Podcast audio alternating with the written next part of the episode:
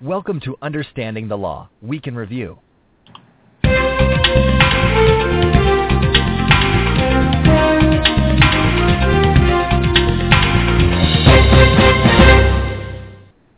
Welcome to Understanding the Law. Your host for the program is Peter Lamont. Mr. Lamont is a business and personal law attorney and the principal of the law offices of Peter J. Lamont. The firm has offices in New Jersey, New York, Colorado, Puerto Rico, and affiliated offices throughout the country.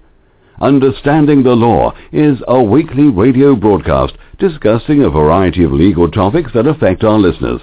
Please note that this broadcast does not constitute legal advice and does not create an attorney-client relationship with any of our listeners. As always, we welcome calls from our listeners. If you wish to discuss any of today's topics, please call our switchboard at 347-855-8831. And now, your host, Peter Lamont. Good morning and welcome to episode 71 of Understanding the Law. Uh, today we are scheduled to have with us uh, guests Alan and Carolyn Fisher. Uh, they are both uh, world arm wrestling champions, they're husband and wife, obviously. And uh, Alan is, in fact, a 26-time world champion. Carolyn is a five-time champion. Um, those of you who don't follow arm wrestling, you might know Alan from the AMC show that was on last winter called Game of Arms. And uh, we're going to uh, be hopefully chatting with them in a bit. Before we get to that, I just want to take care of a few housekeeping items. Um, first of all, don't forget that every Monday we have added another show to the Understanding the Law schedule, and it's the Week in Review, and that's co-hosted um, with Bob Hughes. And um, it's it's really an informative show if you're looking for updates on legal news and happenings that may affect you. Uh, we talk about everything from stuff in the music industry, stuff that happens to moms and dads and kids and companies. And so it kind of gives you a good overview of what's going on and it, it highlights some of the most popular stories. And then, of course, we throw our, our you know, two cents in and uh, tell you what's going on in our minds with respect to the news. I also want to remind you that um, with any of our shows, we absolutely look forward to people calling in and asking questions and joining the conversation. Um, it always makes for a more lively show, and people get, I think, more out of it. You can do that during the live broadcast by calling in at 347-855-8831. That'll take you to the switchboard. You might have to wait on hold for a short while, and then you'll be brought on and, um, you know, ask your questions and uh, talk to our guests. So I think that that's a, uh, a good thing that everyone should be doing. Call in and, and let us know. You know, um, obviously we also have Facebook page, a Twitter page, Google Plus, and uh, we're on YouTube. And this show, which is live right now and then can be downloaded from the iTunes store, um, we often do, or not often, also do a video of the Understanding the Law radio broadcast and we throw that up on our YouTube channel. Um, go on the channel, leave some comments. We had some really nice comments to some of the stuff that we were doing yesterday, and it's always appreciated. Um, but more than being appreciated, it is a, a good way of helping me provide better content for you, helping you or helping me understand what issues are important to you, what you'd like to see or hear discussed on the show, uh, questions that you might have that you might need answered. Um, this is part of our, our outreach, our social outreach. We do this to help people better understand the law, hence the name of the show. I, I am a really big believer in understanding your rights and legal obligations because it's going to make your life better and easier, in my opinion. Um, and we can get into that at another time, but I encourage you to engage with us on social media. Uh, talk to us, comment, let us know. Do you like you know a, a format of a show? Would you like to see something else? Do you have suggestions? Do you have comments? Um, and, and we're happy to discuss, uh, you know, your, your comments with all of you. Um, unless there's some major catastrophe, you're always going to get a response to a comment or a question. Um, so I encourage you to do that. So again, the number to call into the show is 347-855-8831. You can tweet me at, at PJL Law. um, you know, look for us on Facebook and, and uh, uh, other outlets. All right, so um, we're still waiting for uh, Alan Fisher to call in. Uh, unfortunately, with a live show, this this sometimes does happen. So what I want to do is I want to just jump right into uh, what we were going to discuss with him, and then if he's able to call in, we'll we'll bring him on. Um, I think that there was just some minor scheduling issue, and they should be calling in shortly. Um, but before we bring them on, let me just uh, mention to you that uh, the purpose of today's show, uh, why why do we have an arm wrestler on, or um, an arm wrestling family in in this case? This is a law show. It's a business show. What are they going to add to it? Well, I think they're going to add a great deal. Um, we're going to talk to them about what makes a champion, and I think that that's really important to uh, to figure out because in uh, business, you know, you really have to think more, you know, than just the company itself. It, it's it's made up of people, and if you are a champion as a person, uh, you're going to be better in business. So I think we have both um, Alan and Carolyn with us right now, so let me bring them both on the air. Good morning. Good morning, Good morning Carolyn. Good morning, Alan. Are you both with me? We sure are. Thanks for having us. Uh, well, thank you very much for being on. Um, we just went through the introductions, so I wanted to uh, jump right into things. Um, and I was just explaining to our listeners the purpose of, of the show. And you yourselves might be thinking, what are we doing on this show? You know, it's a legal and business show, but we provide content like this because, um, you know, my view on things is business is made up of people, and you can't have a successful business without having successful people in the mix. And being successful means so many different things to so many different people. But what you and Alan have done throughout your lives and your careers as arm wrestlers really translates into sort of a business element. And I think that a lot of people can learn a lot of things from uh, the way you, that, that you guys conduct yourselves in life and uh, the tenacity and hard work that you've put into your sport. So thank you for being here. Oh, thank you for having us. What a great introduction. I love it. yeah, we were we were just talking about this subject uh, this morning about 6:30 about how how dedicated I am right now. I, I train in the gym for the first time in my life, pretty much. Uh, Monday, Tuesday, and Wednesday, I leave here about 7:30 and get back here about uh, uh, between probably 11:30 and 12 o'clock and how e- even though I, you know I'm dedicated trying to uh, what did I say yesterday? Something like keep up with my age, Carolyn. Is that right? I was trying to keep up my age. I'm basically I'm 58 years old, and I've got all these uh, these young kids, actually, were as were, and and people that are 250 pounds uh, on the show, um, and I weigh like 160, and I'm trying to dedicate this time where I could actually do what they're doing, which is training in the gym. Um, it's just it's amazing how that conversation just came up just now. We're we're talking about how hard that is sometimes, even in life, for husband and wife, and and me as a, as a dad, uh, you know that sort of thing. Yeah, you know, um, I I talked about you before you guys were were on, and uh, I'll just quickly reiterate you know, I mentioned the fact that, you know, Alan, you're a 26-time world champion. Carolyn, you're a five-time champion. Um, you guys have been involved in the sport for over 30 years. Um, Alan, a lot of people know you uh, who might not have followed arm wrestling thanks to AMC's Game of Arms, and I think that that uh, did a lot for the sport. It certainly was a, a, a well put together show. Uh, so I think that uh, those of you who don't know arm wrestling, you, you know Alan from from the show. Um, what what I want to talk about is a few things, and I want to start off with the question of what makes a champion. And I know, Alan, your story is is a really interesting story because, and if I say anything wrong, you stop me right off the bat, okay? Um, my understanding of your your history is you had some adversity as a kid. You were born with a club foot. Uh, you had you know a father who was an alcoholic. Your mom took care of you for the most part, so you struggled, you had some adversity in your life, and yet, you know, you you at some point turned a corner and you developed into the champion that you are today, um, and you've been, uh, you know, very fortunate, very lucky in the sport. You put in a lot of time and effort, and you've been, you know, rewarded. But what got you to this point? And it's a relevant question to business because you know you've got so many people that are out there in the business world and they they want to be successful, they want to start their own company, but they're missing that that element of um, of the champion in themselves. So, can you talk a little bit about that, both you and Carolyn? What makes a champion?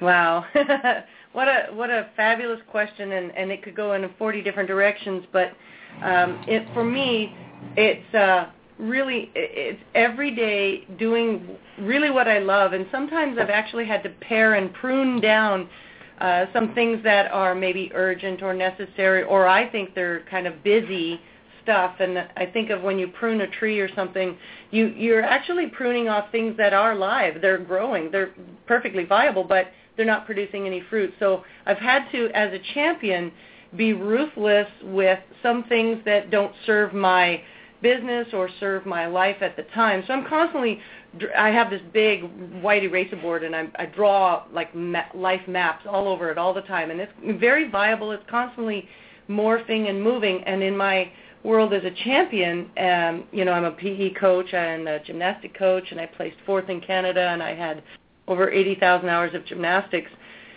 And I did all that with um, uh, a condition in my back that gave me tremendous pain down my left leg. And when I was younger, my mom said, "Well, I'm going to pull you out of gymnastics if that pain's too much." So I learned to hide it. I learned to bear it. I learned to kind of eat the pain, as it were. If anybody knows what chronic pain is like, so you learn to adapt, just like Alan did when we were younger. So we both have brought to the marriage, to our business, to our champion life, you know, fighting for marriage, keeping it together. Because you get two world champions under one roof, and it makes for a very interesting situation.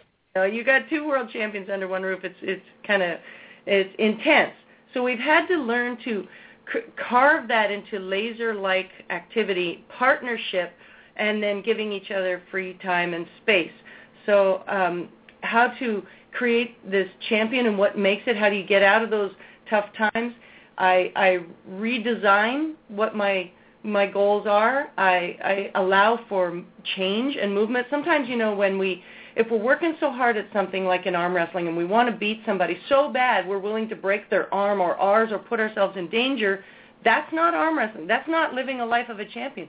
So in the business, if you're pounding away at something and you've got an agenda, but your wife or your spouse or your friend or your partner is saying, you know, maybe we got to change directions or maybe we got to relook at this, maybe sometimes it is good to stop and listen and and and allow for some dynamism. So that's that's what I take to the champion life. Alan, what do you think? Uh, you know, I think a champion champion is one that's always in the making. Uh, never accepting the place where you are. I mean, yeah, I'm a 26-time world champion, but as time goes on, things get tougher and I get older, and I realize that uh, you know when you're, you're talking about my childhood, I I did have every my teachers, my my coaches, my my friends, and and everybody else uh, saying I can't do this and I can't do that. And, and it, I think that was the development of um, you know having a club foot was the development of me taking life at a, at a different angle um, looking at it from a different per- perspective, and it, it gave me uh, tremendous tenacity to just move forward. Um, today, I look at you know, ask somebody asking me that question, um, what is it that makes a champion?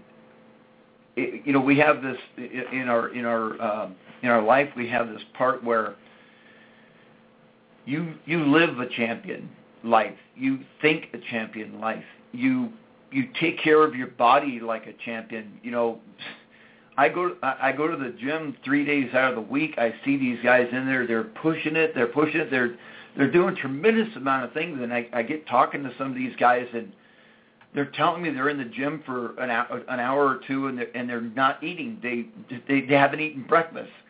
Right. I'm like, wow, really? the, the, the number one thing that people need to be a champion in life, to get through the stress, to get through the trials and stuff, is you got to feed that body right. And that's one thing that that you know for the past probably I want to say 18 years, um, staying with trying to get my nutrition from from whole food has really made a tremendous difference in that champion lifestyle. Well, you know that's that's a really interesting point because if you look at uh, you know non-athletes who are weekend warriors, the, the guys that are you know sitting in a desk all week long, um, you know they're they're getting coffee in the morning and they're not eating breakfast and they're not eating right and then they're tired and they're dragging. Uh, how important, I mean, do you think that nutrition is for the non-athlete, for just the guy that goes to work every day? How important uh, of an impact is it? Go, John. What do you, what do you think? I, we, Yeah, this is one place where we're definitely going to be on I, I the love same. it. Well, I love it. Yeah, and sometimes we're on the same page, Alan. And Yeah. often we're on the same page. We hate it when we're like kind of going in different directions. But um, you know, champion is a verb, and you live a champion life. So what does that mean? And it's very uh, global. And for the average weekend warrior, let's let's say there's a professional oh, I don't know, professional cyclist or something, they go out all day long, all week long, then on Sunday they should have a day of rest because resting is good, or Saturday is a day of rest. Like they should pick a day where they rest. For someone that is sitting in a cubicle all week, then their one day that they get should be one of activity and breathing and, and getting out there and getting some sunshine. But day to day, when we get up, we, we live that life of uh, thriving, not just surviving. That I think some people we get into the drudgery. If you if you ever had mud on your shoes, like a thick layer of caked mud, it just feels so heavy, and you gotta you gotta scrape it off. You gotta clear it out somehow. And sometimes our bodies are like that. So, um, and I do a lot of massage ministry, and I just say it's not just the massage coming in once a week or twice, once every two weeks. It's throughout the week, every day. For example here's here's just I don't know if you want me to lay it out, but here's a typical day. When you wake up, smile, think good thoughts, um, look outside, and just be thankful. When we express thanks, we actually release endorphins into our bodies, which is a um, the body's healing mechanism.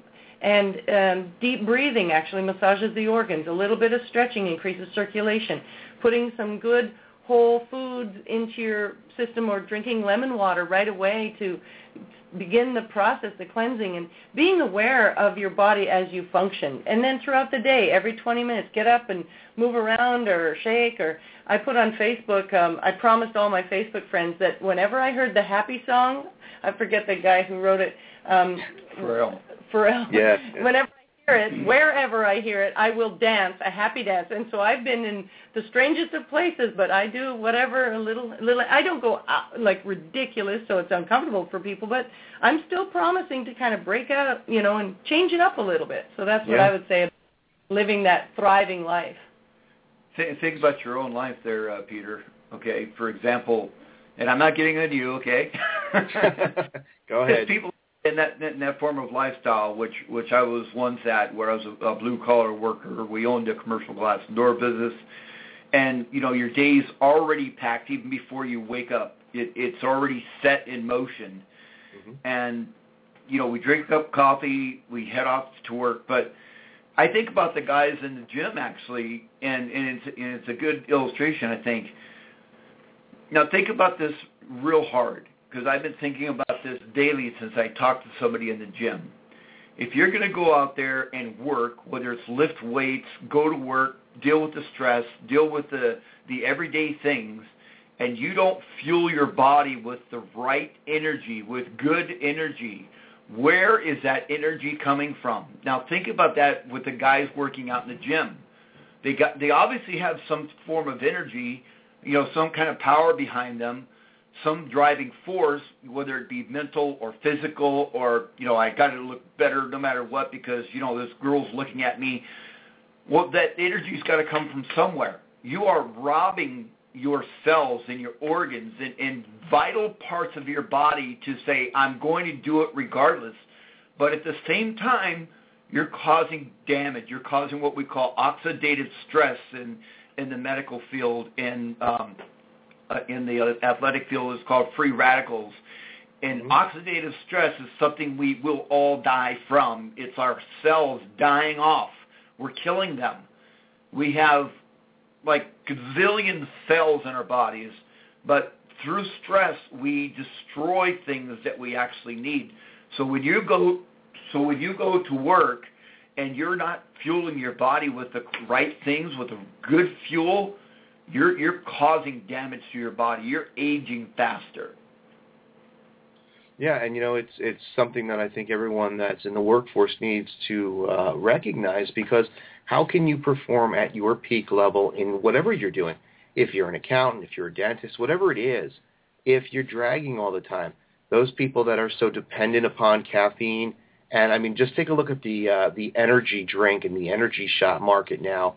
Um, you know, people don't really know the impact of these these chemicals that they're using uh, things like five hour energy. You know, I, I know people that um, you know take one a day uh, or multiple times a day, and that's how they get through instead of um, you know fueling their body the correct way. I would Yeah. think that, that that's got a massive impact on your ability to perform in whatever you're doing if you're not fueling yourself correctly. Yeah, I've seen I've seen that, and I you know I, I know people personally that rely upon that sort of stuff. And it's sad to say, some of these guys I've trained in the sport, and it just you know they know how I feel about it, but they bring it anyway. Yeah. Now, you know what? Do you feel that as someone who is, um, you know, a, a natural eater, you're eating whole raw foods, um, you know, you're fueling yourself the right way. Do you think that you have more health and power than those people that are taking shortcuts like steroids or energy drinks, things like that? you know, I, I, have to say yes, but um, at the level where I'm at in my sport, and you know, I just celebrated 35 years being in the sport this month. Um, it's a mental focus thing. It's it's a mental lifestyle too. Um, you know, I, I can't uh, help but get some form of doing something like driving my my car. They, they probably said this on the Game of Arms show. When I drive a car, when I ride a bike, when I when I have something where I'm gripping, I'm constantly doing things because it, it's like a mindset, right? It, it, it plays a it plays a pretty important role in that. As far as um, you know, like everybody else, they they're not going to have that mindset. So, uh, and and I think there's not a lot of people that actually have that. Some of the best athletes in the world, I'm sure, um, but it, it's just different. You know, we live our life different. I think uh, people that are like that. Um, can Well, I yeah. can I add a little something in here too, Peter, Sure, about Alan? yeah. Um, he truly is uh, an exemplary uh, ex- uh, athlete and at his age and just an icon in the sport. And one of the things that people know when he walks into a room, they go, "Okay, Fisher's in the house." When they walk into a competition, the Fisher's here, you know. And he really has um, his reputation precedes him of having a good reputation of honest, fair, has a tremendous focus. You know, he has tremendous fortitude. And so what they say is he he gets into people's heads, and he's right about the mental training. And living with Alan, every day there's some. He, we have a little fidget box because his hands have to constantly be moving. So when I have to tell him something, I'll say, Alan, we got to talk about something, whatever, you know. And I'm very dynamic and got the boards, and Alan's very linear and focused and straight. So we make a good team. Um, but when I have to talk to him, I need to give him a like right now. He's like working on his hands because I haven't given him his gripper because it's 7 a.m. where we are, right? and he's he doesn't have his gripper in his hand, so he's like working his hand muscles literally as we speak because I've got to find where his gripper is. He used to rip the fur off tennis balls, and they say that if you work out five hours or if you do something five hours every day for one year, you'll be an expert at it. You've heard that probably. So Yeah. c- constancy and you know that remember the movie Pursuit of Happiness. What was it about it that made it so inspiring? Was he did not give up. He had tremendous fortitude in the very deepest of places where you think you've taken too many hits and too many waves have hit you, you know. Okay, so Alan just got his gripper, so now he's ha- he's happy, and and just even the way he uses that gripper is not, he, you know, he hands it. I love watching this. He'll someone will go, oh, you got a gripper there, you know, right away. They want to see if they can do it personally challenge because arm wrestling just hits at the core of people. It's very primal, Yeah. but. uh and and so they take the gripper and it's it's not super super hard. It's not like you can't squeeze it and close it. So the average bear can close it, right? But then uh, they'll go, oh, well, yeah, okay, so you train with that. So they feel on par. And then Alan takes it, and I go, Alan, show them what you really do with it, because I've got the ego. Alan has no ego, you know. And he will take it between his ring finger and his middle finger, the gripper, and squeeze it between those two knuckles and squeeze it shut. And so Wow. he's always finding, I guess this would be another good uh, tip for people too, in as living a champion, whether it's in business or life, always find a unique way that you could just squeeze the extra drop of lemon out of it. You know, just create the most unique little ways. When he goes to the gym, he's climbing on different equipment, and people say, "Well, that's not how the way you do it." That's exactly what Alan is as a champion. He's always finding that's not how the way you do it, so that he can be the champion he wants to be. You know, you mentioned something uh, that I actually thought before um, I was prepping for the show, the movie Pursuit of Happiness, and really, it, it's it's it's funny that you brought it up because, you know, we face adversity every day, and I know that you guys as as arm wrestlers, you haven't won every match. I mean, you lose, and there are those people in, in life who lose, and they can never come back. They can't quite find um, the the drive to come back. And you talked about, you know, that that inner drive that was demonstrated in the movie, and the, the inner drive that Alan has. How how do you develop the ability, and what do you guys do? Is it faith based? Is it something else that gives you that drive to say, all right, I've lost, I've failed, but now I'm going to move on and I'm going to put this behind me and continue because that's you know in my my world the people that I see um, when they fail a lot of people they turn to drugs or alcohol and I, I look at it and I say why can't you just adjust what you're doing and not give up how do you develop that ability to deal with adversity and overcome it Oh, well, we're both sitting here being competitive. We're both looking at each other going, do you want to answer that? Do you want to answer that? Because that's the most common question we have is, what are the adversities you've had and how do you get through it? Even being married 30 years, what were the worst times and how did you get through it? And uh, for me, I'll just answer briefly and then toss it over to Alan. Um, risk versus reward. At some point, um, I have to decide whatever I'm pursuing is the risk worth the reward? And sometimes for me, uh, mine is always morphing. Okay, I, I go and try something. It, that risk isn't worth that reward for something. Um, and other things, um, I helped put up a roof in Takati for a woman who had no roof and no running water, and we created this whole campaign. We went down there. The risk for me to go down there and make all this happen was worth it because of the reward. I I saw, I literally saw this woman who was in abject poverty and ridiculous conditions, sitting in a, a rain-soaked house. It wasn't even a house, and and um, and and the reward I, I saw this roof over her head and running water and I even had a deadline so I the r- risk was far worth it versus the reward and sometimes it isn't and then the other um, piece I was going to say is for all my life in arm wrestling uh, champion this world champ five world titles and, and numerous national and international I was always a driven person and I never really had fun at it um, it was just a driving force in me until I realized I went to the World Championships, the last one. The first day, Friday, was um, left hand, and I got uh, second or third. I I got third. Went home and cried. I was just devastated. The next day, I wanted first so bad, or, or no, I, I said I, I got to at least have a silver. And I remember standing in the bull and it's the where you before you go up to the table and I was all psyched up and I was getting ready and I was just driving and had my focus and trying to get rid of the felt like crap from the day before and I reached into my pocket, I pull out this piece of paper, I didn't realize it was in there in my jeans and it said, I love you mama. And it was my daughter, uh, she was 19 at the time, and she had written this little note and what it meant for me was there was unconditional love regardless of what I did, first, second, third, and it sunk down so deep into my heart.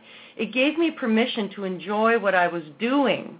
Right. And then I went up there, and I just had the time of my life, and I actually won. You can see it on YouTube. I got silver, and the girl that I had beaten had beaten me in, in Japan five years prior, so it meant a lot to me. It was personal. And she said to me, Carolyn, I knew you wanted that one so bad. And so there was just a, a freedom of knowing I was still accepted and loved regardless of what happens. That, that's really important because I think that people, you know, what you said is so true. Most people that do things in their lives, whether it's sports or work, they don't really enjoy what they're doing. They do it because they want to be the best or, or they feel they have to, but that enjoyment is missing. And um, and and clearly, I think that you make a good point about knowing that it's okay to fail. Now, Alan, what do you think as far as uh, you know your your failures? Because there's there's been times in your life where you've lost, where you've had uh, um, setbacks. How do you mentally talk to yourself to move past that? How do you do it? Uh, you know, for me, arm wrestling, even being in it 35 years, is is a learning game.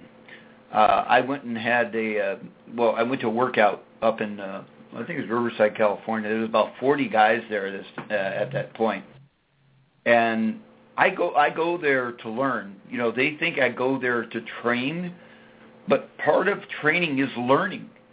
So when I said it's funny because when I said this at the end uh, after like six hours of arm wrestling, I made that comment to somebody, and and the place roared with laughter about my saying that. But when I look at adversity, it, it's all a learning process. I think uh, for the most part, you're either going to let the adversity affect you, or you're not going to let it affect you. You know, every place in the world, every type of job, every type of athlete has uh, its its haters and the people that, that love you as an athlete. And we have that in our sport. And I've got so many people that um, that don't agree with the things that I do, the choices that I make. And I look at that and I just move past it because I know who I am and I know what I'm capable of. And, you know, bottom line, uh, like I said to someone just recently, I said, you know, uh, when I think about adversity, adversity comes in, in so many different ways. And one of the ways in which it comes is thinking that I guess it's a pride thing. It, pride, it, pride is is something that comes at us and wants us to to lift ourselves up, wants us to uh, think of some think that we're somebody that we're not. And I said to this person I was talking to, I said, I said, you, you know, you see all these muscles you see all this power, you see me training and all this stuff. I said, uh, and I, I capped on the arm wrestling table, and I said, this table is going to be here far beyond what I am. I said, I'm going to be in the dust, and this table is going to be here. So who the hell am I? What am I that uh, that I could be so proud of of all these accomplishments? I said, you know, bottom line, God made me who I am. He he brought me in life. He gave me all the abilities and powers and strength and mindset. Everything is from Him. So you, you do have this the the the part about pride that we have to get by. You know, I, right. I'm a great boss, or I'm I'm I'm I'm the best employee there is. Blah blah blah. You can soon be taken down. You know, like the Bible says, this is that bodily exercise profits little. Well, think about it. When you think of guys like like Arnold Schwarzenegger, for example, just take him when he was younger. Look at the size of that monster. Mm-hmm. And look at today as age gets to it. Or look what the things that he did to his body ha- has gotten to him. Yeah. So we can't let pride destroy, um, you know, humility, as it were. Confidence versus pride, I guess. Yeah. Yeah, and you know, I, what I'm I'm taking from what you're saying as far as overcoming adversity, you know, it seems to me like uh, you, you don't necessarily look at it as I've failed. Rather, you look at it as a learning experience, and that's so important because if you focus on the negative, then that's what you're going to become, as opposed to focusing on, all right, I've learned something, and now I'm going to, um, you know, change the way I'm doing something to make it better or have a different outcome the next time around. So I think that's really important. Um, you know, we have. Oh, sorry, go ahead. If I could, I, if I could um, just say something I learned, uh, we've been in network marketing for almost 20 years, and one of the things that that, that like it, it hit me when they said like what's what's the difference between someone who is a millionaire and someone who is not, and they said what makes millionaires is that they, they take adversity, as it were, things that they come up against, and they deal with those small things and they get past them. Every single one of them, no matter what they are, they they hit things head on. They move past it if it gets in their way, and go on to the next thing. Right, right. Uh, you know, I have a question that uh, somebody's just written in. They'd like to know. It's a little bit off topic, but it's uh, you know a question for Alan. Question is, Alan, what was your most satisfying moment? It's someone who's a big fan of game uh, Game of Arms, and I'm going to interpret this to mean your most satisfying moment of your career.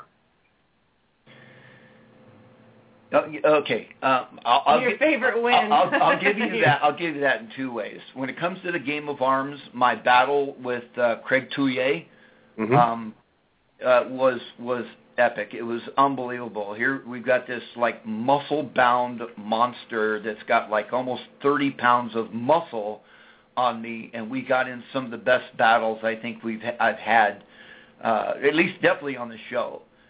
Um, probably the best thing that ever happened to me when when I think about arm wrestling is taking a loss when I was dominating in the sport. I mean, I was really dominating the sport. I, I was only an amateur from August of 1979, and I won my first professional world title in December of 1980. I was on a winning streak, and it's like I wasn't going to be knocked down. I was just going to just continue to just beat everybody. And my first loss was awesome. It really helped me. It really Right. helped sport thinking that there was something beyond just the winning part. I have to agree with that. That I didn't really grow in my sport uh, in in arm wrestling until I had the first loss. And they have what's called the crybaby bench. And after after a match, sometimes there's a little area because guys cry and women cry, and and they have to go somewhere to unload some of that emotion before they get back out onto the stage or wherever the table is. And and that's what's made Alan so amazing is that he he doesn't take his loss in a normal way. That's why he becomes such an enigma. He doesn't um, go and get all emotional. He he goes, hmm, okay, that didn't quite work for me there. What do I do next? Okay, and he studies people and he's he studies their moves and he'll watch them. And uh, you know, I I remember someone saying, "What was it like to win the world championship, Carolyn?" And I said, "I really don't know because." At the moment I had won, I was just right away thinking about the next person I had to beat in the next competition. So I would, um, in my um, lifetime, I would take away and and suggest or give this offer this to people. Take time to appreciate and enjoy each and every moment. Win, loss, or learning, or indifferent, or whatever. If you if you've got your kids, and you know this is kind of interesting, and people say, "Come on, kids, we're going to go enjoy this because this is what we're doing. This is our agenda to enjoy." And they go out sailing or whatever, and they're so freaked out about the quality of the boat or how they're cleaning it or whatever. The kids don't enjoy it anyway. So what's the deal? Yeah, you went sailing, you got your agenda done, but did you enjoy it? Yeah, yeah, it's true. You know, here's another question for you, Alan. Um, I, I, this is playing off of what you had talked about earlier. Um, those of, of, of the listeners that know you, they know that you have a very strong faith, that you put good quality stuff into your body, that you know you're a very positive energy guy. And this one question is interesting because it, it deals with uh, some of your teammates uh, as they were depicted on Game of Arms. And I know it's a TV show, but I think that this, uh, the person that's asking this question, they want to know how your lifestyle um, sort of interacts with other members of your team, and in particular, they're talking about Kenny Hughes because Kenny was was shown on the show to be uh, the complete opposite of your lifestyle. He was a beer drinker and had all sorts of, of issues a good wrestler, but uh, the the way the show portrayed him, he wasn't living up to his potential because he was doing things that were adverse to um, to his body. You know, is first of all, is that depicted accurately? And secondly, um, you know, how do you view that? You seem to have a different lifestyle. How does that you know all play out? Um, you know, that there's there's nothing scripted on that show. Everything you see is as live as it can get. I mean, it's uh, that that is Kenny. And you know, who am I to say, you know, whether you know, you know, Kenny Kenny has problems. Well, I had problems in my past too. You know, I I can't really look at others, Kenny and any anybody else, and say, you know, that guy's an idiot, or you know, that you know, you say that guy needs help, but you, you really got to have you know some understanding that you know we we all came from the same lump, you know, as yeah. it were. You know, we're all part of the same clay. Um, you know, it's it, it's difficult sometimes when. See, this is where pride comes in. Um, I want to say in my in my own flesh, I want to say, well, I'm not like that. I don't drink like that. I know how that screws up my body, but I was there. I've been there, done that. I mean, I went through the alcohol, I went through the drugs, I went through, you know, those those form of lifestyles. Had a had a, a mouth that was just disgusting, right? It, it, it's by the grace of God that I am different. It's not that I am different. It's because, you know, God has awakened me, and you know, Kenny and, and a lot of my, my friends out there, they need awakenings, and, and I pray that in, in mercy these guys be awakened in a way in which they don't get hurt. Right. You know, um, they're just hurting their themselves and their bodies, just like I was when I was doing drugs. You just don't realize that you're in a thing where uh, a lifestyle that is acceptable to everybody. You know, everybody's doing it type thing. Right. You're you're out there. You want to you want to run with the crowds. You know, when when God gives life to a person, he realizes that all the abilities he has is really for him. You know, God Himself.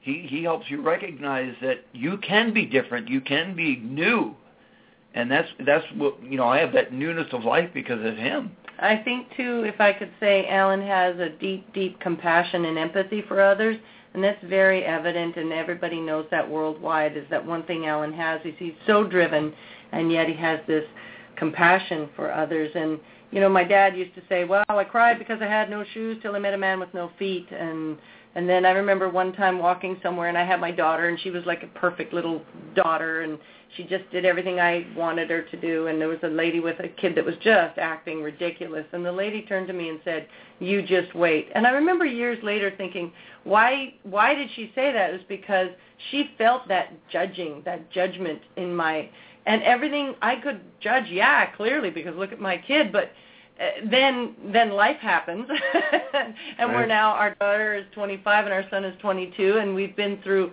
every kind of thing and storm and I have no judgment whatsoever. In fact, I wish I could go back to that woman and say, "I'm so sorry I looked at you that way." So you know, we all are walking around with wounds, and some of those wounds are not scars yet; they're not healed, and and uh, and so sometimes we have pain, and we cover it up with a lot of different things. And you know, we've known Kenny many years, and Alan has always been a faithful friend to so many of the arm wrestlers, and that's that's what you got to take away from this is when you see um, challenge people challenged like that, love them, don't judge them, be their friend, allow God to do the working and timing, and uh, you know just be there.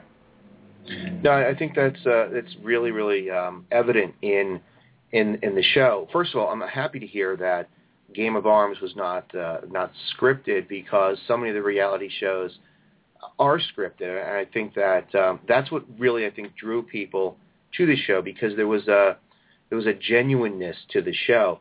And but Alan, you know, throughout the show, I mean, you were really people could connect to you, even if they didn't know you before the show. You were just a nice guy, a likable guy, and I think that, that people could see um, that in you versus some of the other guys, um, you know, in particular someone like, like Travis Bagent. Now, he is the complete opposite end of the spectrum uh, as far as pride goes. We're talking about pride. Um, you know, he, if people remember, he has a tremendous amount of pride and is uh, very, very, um, you know, boisterous uh, throughout the whole show. How do you do? You, do you get along with him first of all? Oh yeah, yeah. Travis, Travis is a pretty cool dude. You know, um, he's like he's he's like that. You know, like Carolyn said, that's his product. That's who he is. Uh, and in competition, you, you know, with without the the expletives coming out of, out of his mouth, you know, Travis Travis is is amazing. I mean, he is so strong and so driven. That guy has got the the mental capacity to scare the daylights out of anybody that even wants to challenge him. And he's also super funny. I mean, he was the MC for like he handled this big tournament that was in Vegas done by Wall WAL, which was just a fabulous tournament and well done by Steve Kaplan putting it together. And Travis was there like funny and he he kind of skirts the edge of things. So so that's his product. That's who Travis is. They one thing I got to credit AMC is they took the authenticity of each person and their character and their life and then kind of just zhuzhed it up a little bit and gave it a sheen for the for TV, which is a wonderful balancing act that I have we have to hand it to Matt Renner and Ethan Prochnick, the producers, who actually would come over to our house and and they would they told us that you know there were some people that they they were acting and they'd have to say, look, we want you to be the real deal. They, we want you to just be who you are. So they'd right. come over and stay with us and and just hang out with Alan and I I we we just have to credit them for bringing that authenticity and Travis is Travis and he just brings this really loud, boisterous, cool, intense guy. In fact, Alan, you were competing at Vegas, and I don't know if you heard this because you were so in the zone. You get up there, and he said, "Calm down, Alan. You're too old for this," or something like that. It was just, the whole crowd just roared. You're going to hurt something. Yeah, you can see that if if anybody has not watched that yet, they did a great job of editing it. It's on uh, walunderground.com. Some awesome videos uh, of that last tournament where Carol and I both actually went in there and just destroyed our competition, and uh, both went out champions. All right, guys. I think we have a, a caller, so I'm going to bring a caller on, and, and let's see what uh, this person has to ask. Hi, caller. Welcome to the show. What's your name and what's your question? I don't actually have a question. I do have a name. And I'd like to start off this call by saying you have two of the most wonderful pe- people that I know in your studio at this time. They are gracious, they are humble, and they love unconditionally. They are the antithesis of what our sport is about. My name is Cobra Rhodes. Uh, how are you, Cobra? I know who you are. So awesome. Thank you, Cobra. he knew in, in one syllable that was Cobra. Oh, you're awesome, Cobra. I love you guys. I love you too. the show sounds great. Glad to hear you guys out there promoting what we do. I'd like to thank the station and the host for having you guys on. Yeah, thank you for made my day, man. Aw, you're you're awesome, Cobra. We can't say enough about you. Just how how glad we are that you're in our lives, and we we've just loved you right from the start. And you are the epitome of authenticity and just this really really special person. I just a treasure. You know, Peter, you, you've got one of the greatest arm wrestlers in world history on your show. Not just me, but Cobra. Cobra and I will will stand the test of time as being two of the most knowledgeable uh, fastest, powerful, just taking down the competition till he and I are going to make it to the very end and battle yeah. against each other.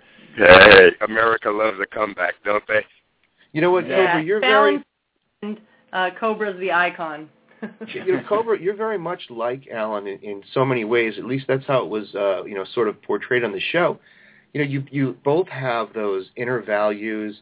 Um, you know, n- neither of you were big, loud-mouth kind of characters. You were very humble, and you both dealt with with losses and and uh, you know persevered, and there was this inner drive. Uh, do you do you think that you you guys are alike? Uh, I, I think in in many ways, Alan and I are alike. We're just we're just different vessels, you know. I mean, we're I believe, and we don't live in fear.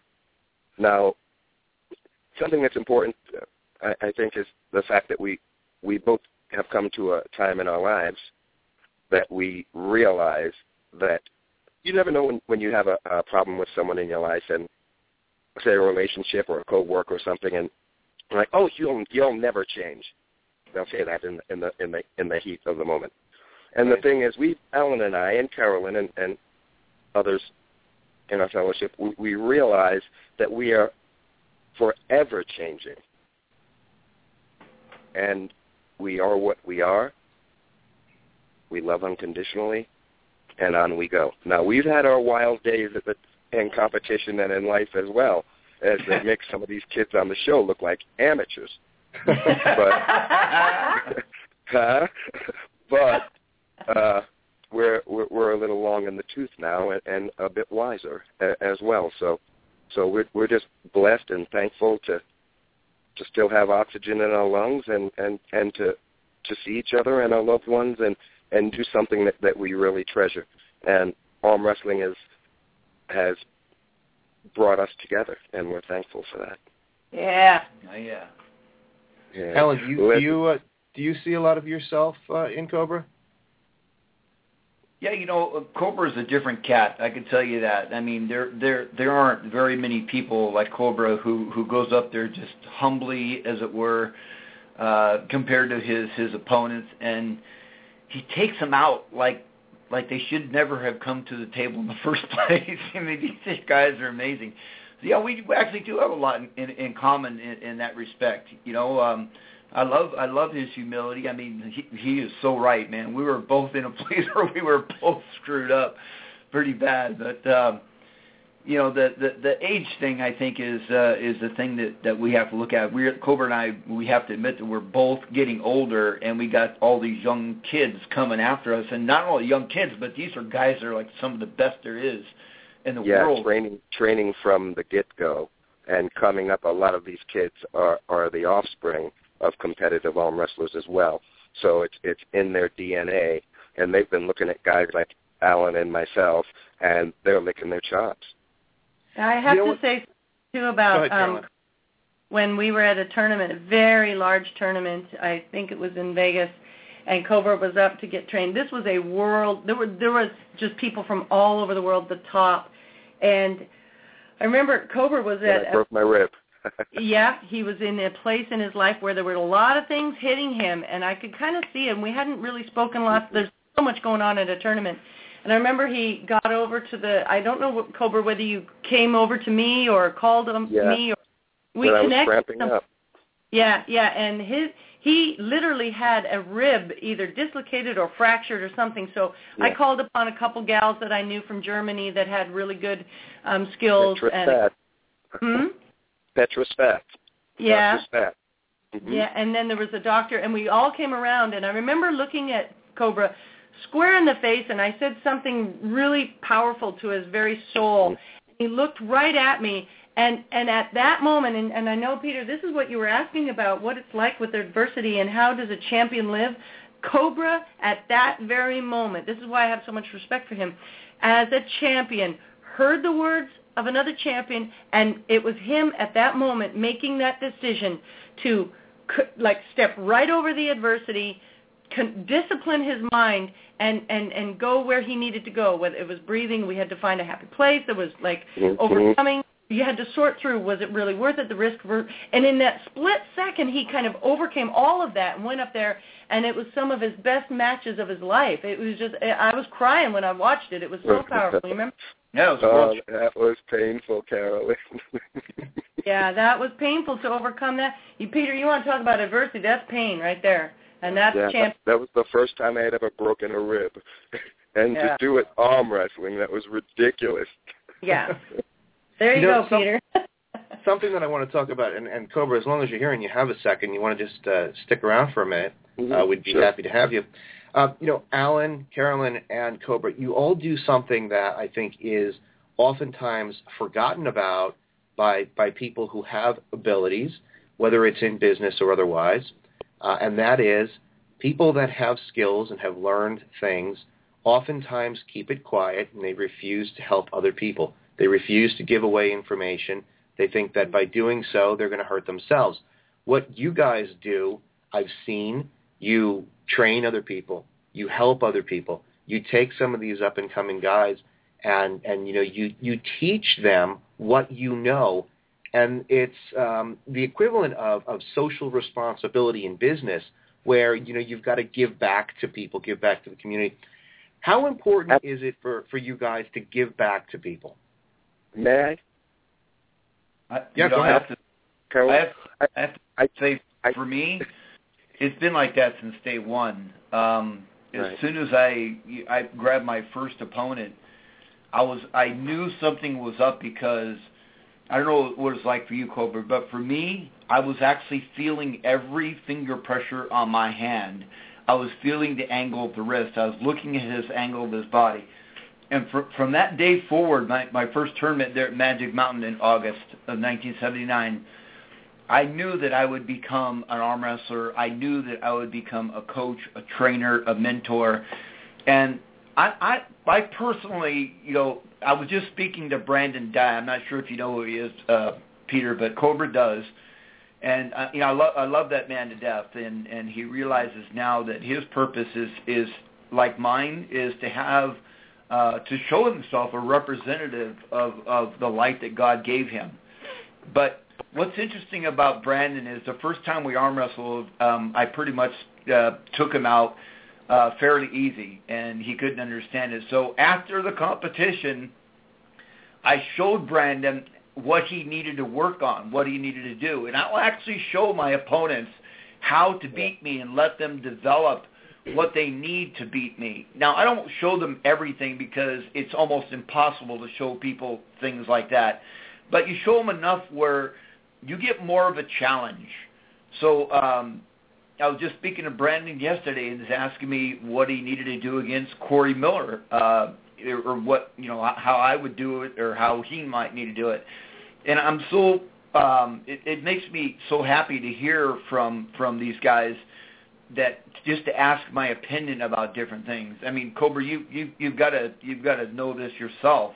Absolutely. Um, somebody comes to you and says, you know, what what what would work best? I mean, what an honor that is. Yeah, I, I've always the the thing that I that I've felt from it in the beginning when I started arm wrestling when I was 14, the same well 80, 79, 80, right behind uh, Alan, but I was on the East Coast, and so I didn't get out to Cali and uh, like uh, the Petaluma show that Alan was dominating for so long. Which at that point I, it was best I wasn't out there because I might have quit had I run into Alan back then.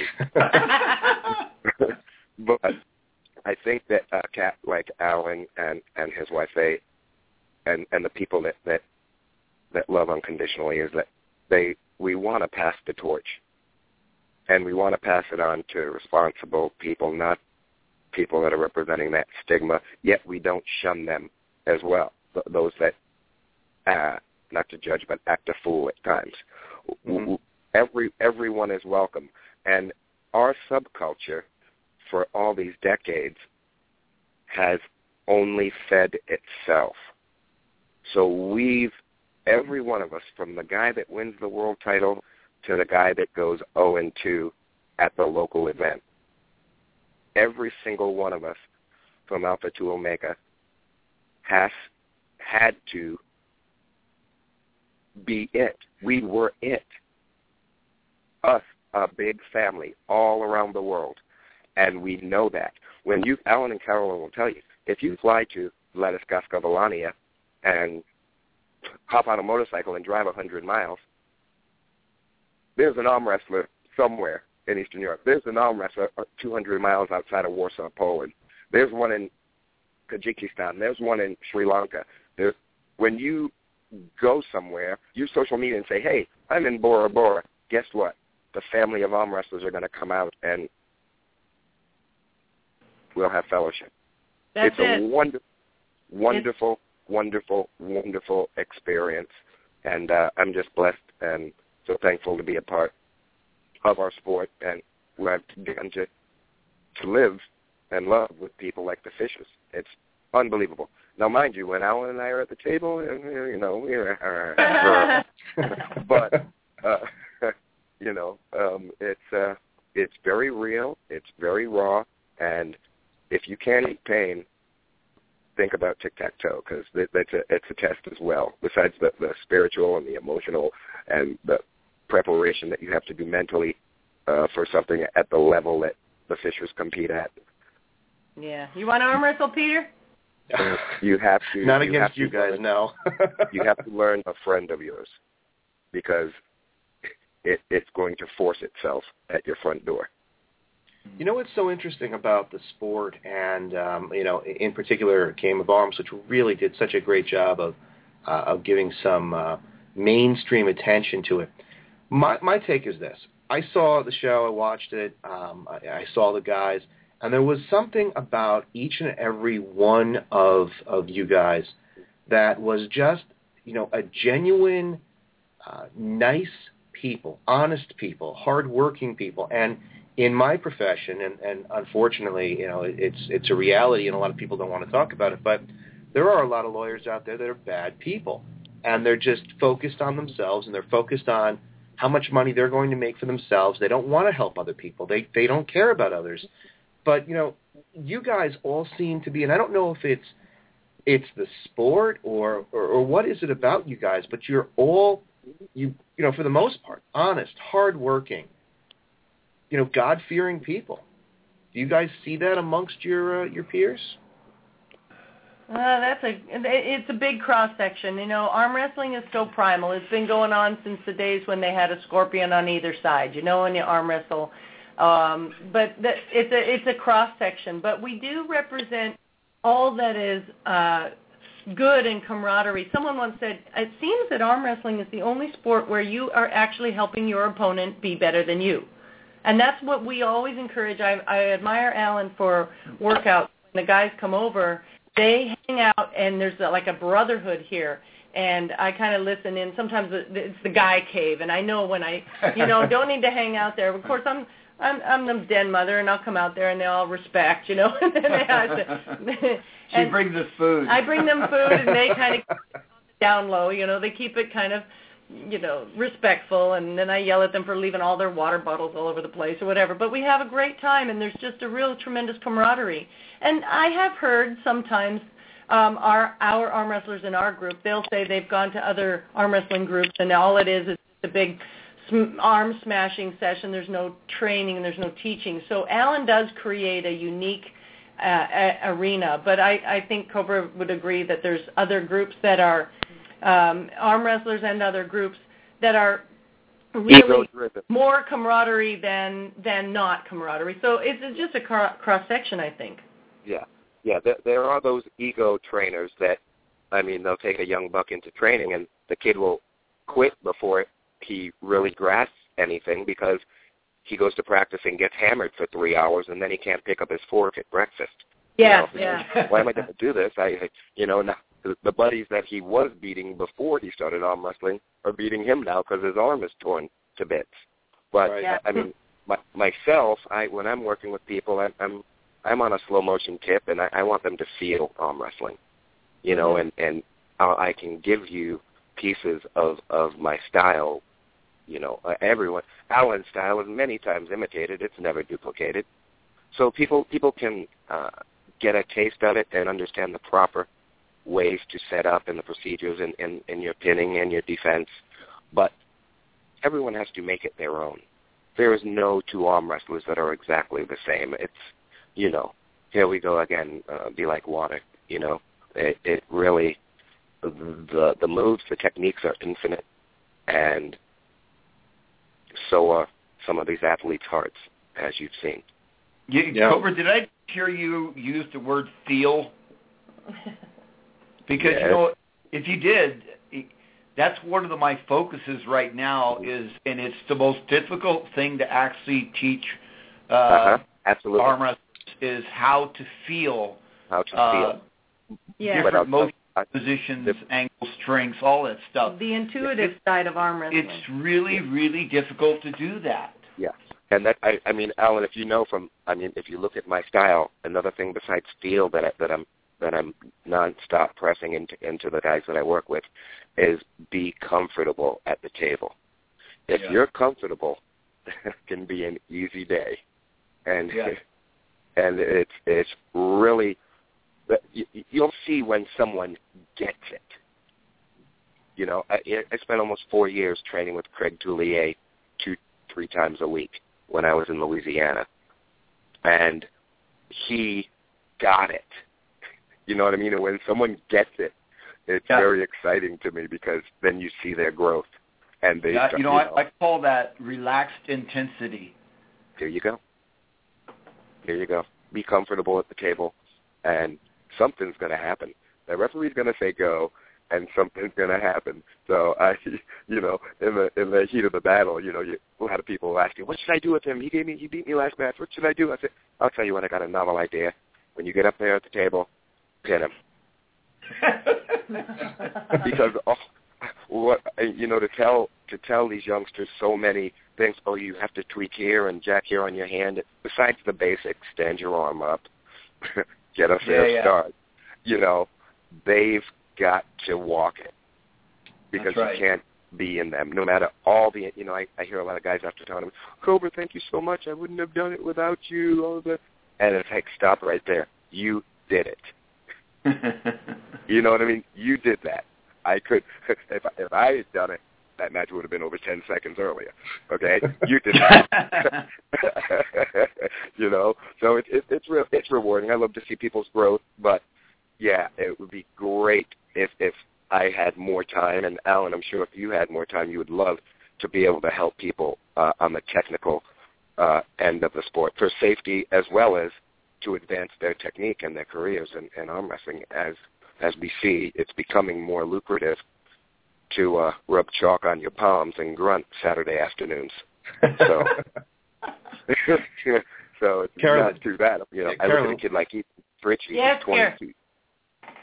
Pardon? Yes, Co- Cobra, give me one second. I, I want to talk to you about Ethan in a second, but I have a question for uh, Carolyn that came in. Carolyn, uh, this this um, asker wants to know how do you balance all of your responsibilities when your kids were little? I find myself with my small business and family, and I feel like I'm always going to drop the ball. So, how did you do it? I let some of those balls drop. Actually, there's a lot of broken plates on the floor. no, I um sometimes I uh, I just got through survival mode. Other times I used a schedule. I I would um you know be driven and just plow through things. Other times I just stopped, shut down the house, put on the air conditioner, got some Play-Doh and let the kids play. And other times I'd morph things like I homeschooled our kids, so the cat brought in a dead bird and I, oh, there's biology. And um, I just had to be okay with saying to someone, you know what, we're we're just can't get involved with that event and that program. I gave myself permission to to let some things go, knowing that some people will be hurt or mad or frustrated or the pressure will be on someone else. The the intensity will be on someone else if I didn't do something. Another thing was I was always I, I learned to be clear with my communication from the beginning that I didn't always have to say yes to something. I didn't always have to be the answer. I had to set up some boundaries. And the first time when I said to someone, you know, that just won't work for me, that was a freeing statement. That just won't work for me. I didn't have to explain why, because this and the kid and that and da da da. I just said, you know, that won't work for me right now. And they just had to be okay with that. And then, um, so that was how I got through balancing things. And there was a time when I had to make a decision. When I went to Japan for the World Championships, I had to decide this is going to take a chunk of time out of our lives. And right now with Alan, with the Game of Arms, we're still waiting to hear about second season. Alan's got a competition in Chicago. He is gone a lot. We live a life of semi-retirement because of our our business right now, so it's good. And I'm we just had this conversation. Okay, Alan, how much of this is going to take away from us? This was This- like at 6:30 this morning. She's not kidding. How much of this to take away from us? Because I'm kind of like an arm wrestling widow. You're you're gone a lot. Please, Alan, don't don't don't miss this little piece. And I don't want to stress him out, so I I give him the honeydew list and give him a date, and I say, okay, these few things I really need done, and these can wait. So I I kind of just get really clear with communication, uh, and I, I I say to him, okay, well, are you going to be gone for the next six months in a way e- emotionally? Are you going to be checked out? Uh, can you come back? Can we do date night? You know, Two weeks before competition. Oh, I, oh, there's no talking person. to him. Yeah. So how do Yeah. I balance it? When someone figures it out, I want to read their book. Best you can, and and give yourself permission to set boundaries. But you know what? You know, you guys have been together for a very long time, and that's uh, something that's not so common anymore. So something that you've you've done has worked. Yeah, we silently high fived when you just said that. Yeah, a, a lot, a lot that the Fishers have done has worked. Not just. Thanks, Cobra. We They're- we on- uh, we point. ourselves as companions and friends Uh, we love the Lord, and that's and so uh, such a blessing. Uh, we're always um, seeking the Lord about things and praying together, and and, um, we're friends. We find you know arm wrestling has been a common thing. We've never taken our kids with us to tournaments. It's been our thing. Some people take family stuff and do that with arm wrestling, but not us. That was our time that we carved out for ourselves. What else, Alan? You know, one of the things that helped us uh, many, many years ago, we owned a commercial glass and door business where I worked 18 hours a day for like 12 years straight. And one of the things that, that helped Carolyn, because me not being there, seeing my kids grow up, is she started to begin to understand what was the, the book called Understanding the Male Temperament by a guy named Tim LaHaye. It's written, I think, in the 70s. And I think that really radically changed our whole life to this day because it one thing you have to understand is you have to understand that we are all different people. We think differently, we act differently, the, our action, you know, everything we do is is different. Um, and that book really opened Carolyn's eyes as to who I was as a choleric individual. Um, and you know, we're a combination of different personalities, but that really helped. And from that, um, Carolyn's always been a reader. She's always been one to actually pick up a book and find out different things. So that that's probably one of the greatest things that helped us. And then here's here's the thing: we all need instruction in life, in all, every area of life. For us, our instruction comes from the greatest wisdom you can have, which is God's instruction. You want to know something about how to get through life or how to help this person or deal with this issue, just pick up the book and read and we we you know we always will go back to what God says is best for us. He only wants what's best for us, not what harms us, but what's best. So we always have His Word speaking to us about how to get through the issues. Um, also, um, yeah, I'm reading right now, and this might be a shameless plug, and forgive me, but the shame, the Secret Lives of Men by Christopher Blaze, Blaisdell. We're um, having him on our radio show too uh, soon. But that was a very good, important book for me to realize that men have certain. Well, it's just very insightful. So I always read and always tried to understand. And Alan doesn't say a lot. A lot of times, he's not.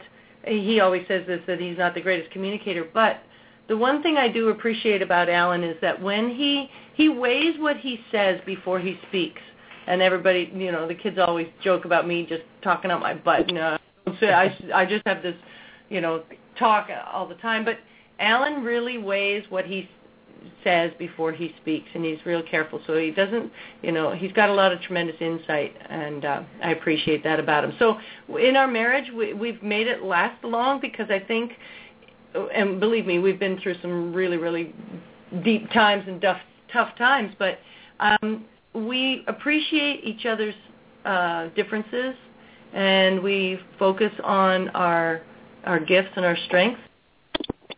As we got older, we realized we have to tolerate each other more. Cobra, I cut you off before. Um, you were you were just about to mention something that I was going to ask you about, which is uh, you know you working with Ethan. Um, so you want to go back to that for a second? Uh, sure. Yeah. Well, Ethan is a you know, his DNA is off the charts. But I, I've known his dad for 20 years, and I've arm wrestled with him since he was 12 years old and just watched his growth. But what I was saying was uh, there are guys like this that, with guys at Alan and my age, that they're unrelenting. Their bodies haven't even learned how to do it 100% now but they're so strong and so resilient. It, it's very. I'm, I mean, I'm not a crybaby here, but I am a little bit, and I'm sure Allison would never share that. That it stinks sometimes, but it does to have to keep up with these guys. But it's the, it's just the fire in your belly. Do you want it or do you not? And I am going to let you enjoy the Fishers for the rest of the show. Thank you very much for calling in, Cobra. We appreciate hey, it. I, I had to when I heard my fam was on there. Had oh, you're awesome. Thanks. Love see you guys. And we'll, right, we'll see care, you in Cobra. two weeks in Chicago. Yeah, awesome. All right. I, I was going to say, Peter, too, about that. Alan's getting older. He knows that. He's said that a couple times. And one thing that's really cool about Alan is he finds a way to reinvent himself in a way. And so this arm wrestling, you know, he's we we just had this conversation as in the family. Um, what are you going to do, Alan? Are you going to just keep going? And do you quit on top? You know, what do you Right. do? You just while you're well, on top? And a lot of people are saying that, like Alan, just stop. You're already this uh, this legend, you know, in the sport. You're a living legend. And he said, well, I'll quit when I know I when God tells me I'm ready to quit, and and when He's ready to stop, and maybe he'll become a sportscaster or I don't Mhm. know, but he. As long as he's training right now and he's going, he's going to keep going and train and and win. And I, you know what, Peter, tell me what to say to Alan because I don't know what to do with him. you know, I think that um, hopefully they, they, they come back with a second season of Game of Arms because I, I really thought it was um, a, a good show because if you, you look beyond the the action of the show, the actual sport, what was really nice to see was um, the character behind some of these guys, you know, including both of you. And it was just so refreshing because in the business world, you are faced with people that just are unscrupulous. They they've lost their morals. They've lost their way. And to to to look at a show on TV and kind of see that in people again, it's refreshing. Um, we we only have about uh, 13 minutes left, and I want to make sure that we talk a little bit about your business right now. So, who wants to start and, and, and tell us about what you're doing with your business right now?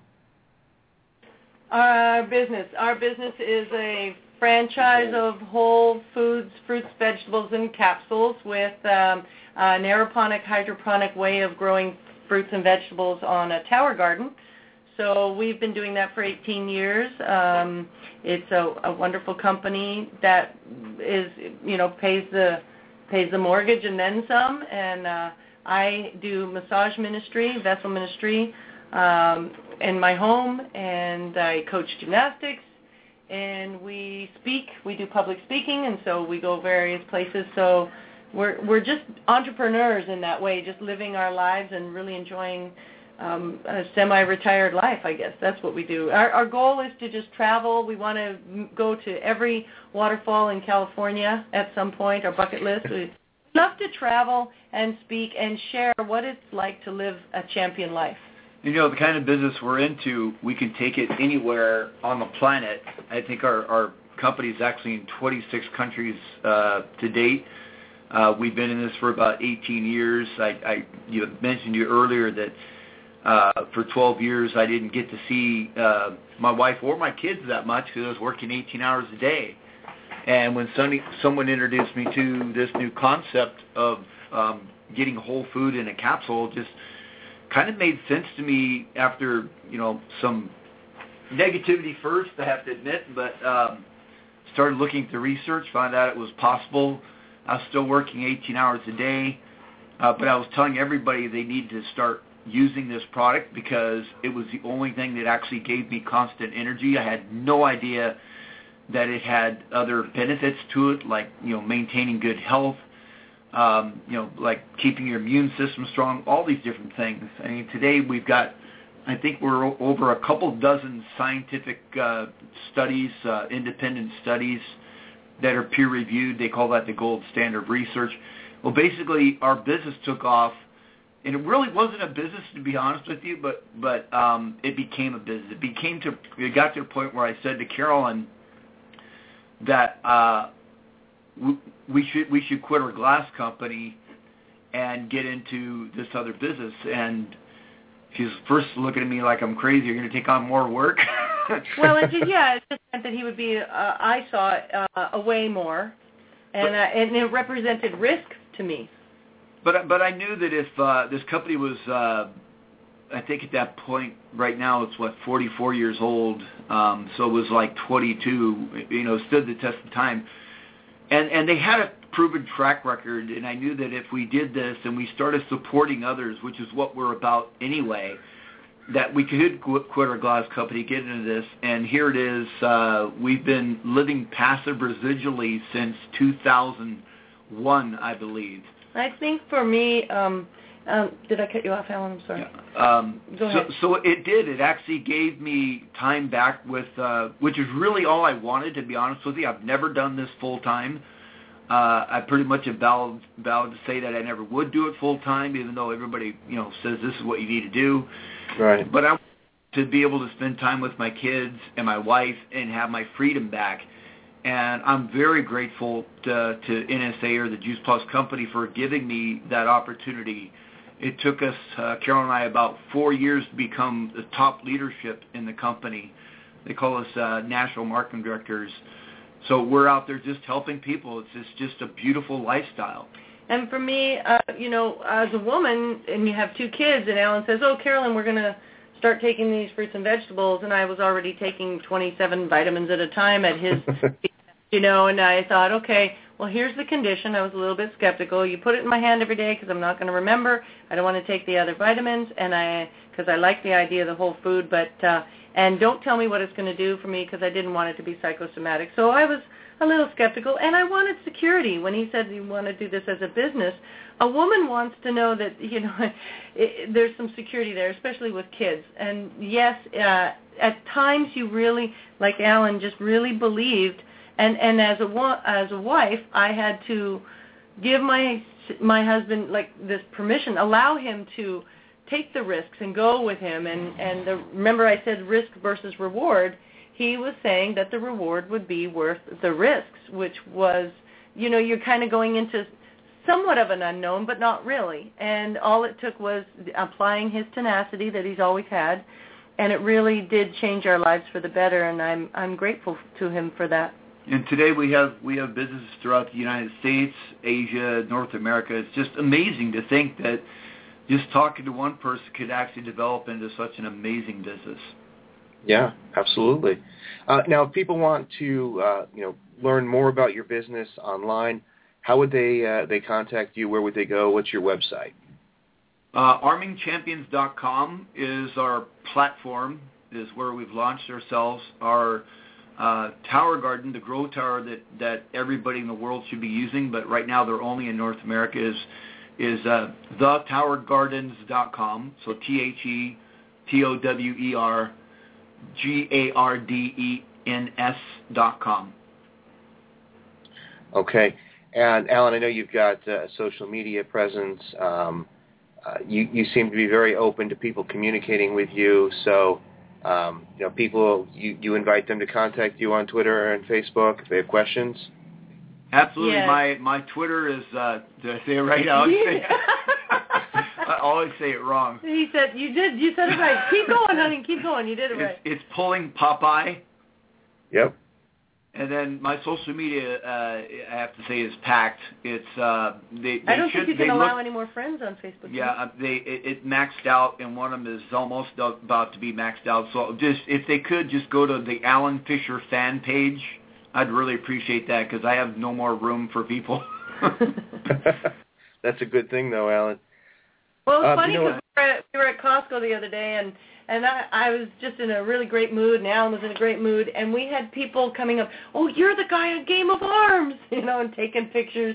It's kind of a, a, a fun trip, you know. But uh, I love that Alan has always got his feet grounded.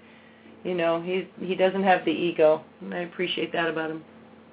always Well, I just looking. wanna... Go ahead, Alan. I'm sorry, I cut you off. They're always looking for opportunities to to meet and talk with people. I, I- I'm not sure that this thing will ever get to my head because it would distract me if it did. well, I want to thank you both so much for being on today. Um, I also want to say that um, we have a number of questions that people have written in. We were not able to get to them today. Would you guys be interested in being on again and, and going through some of these questions that uh, our listeners have? We'd be honored. Uh, thank you very much. Well, I, I, again, I want to thank you both for being on. I think that uh, this was a really great show.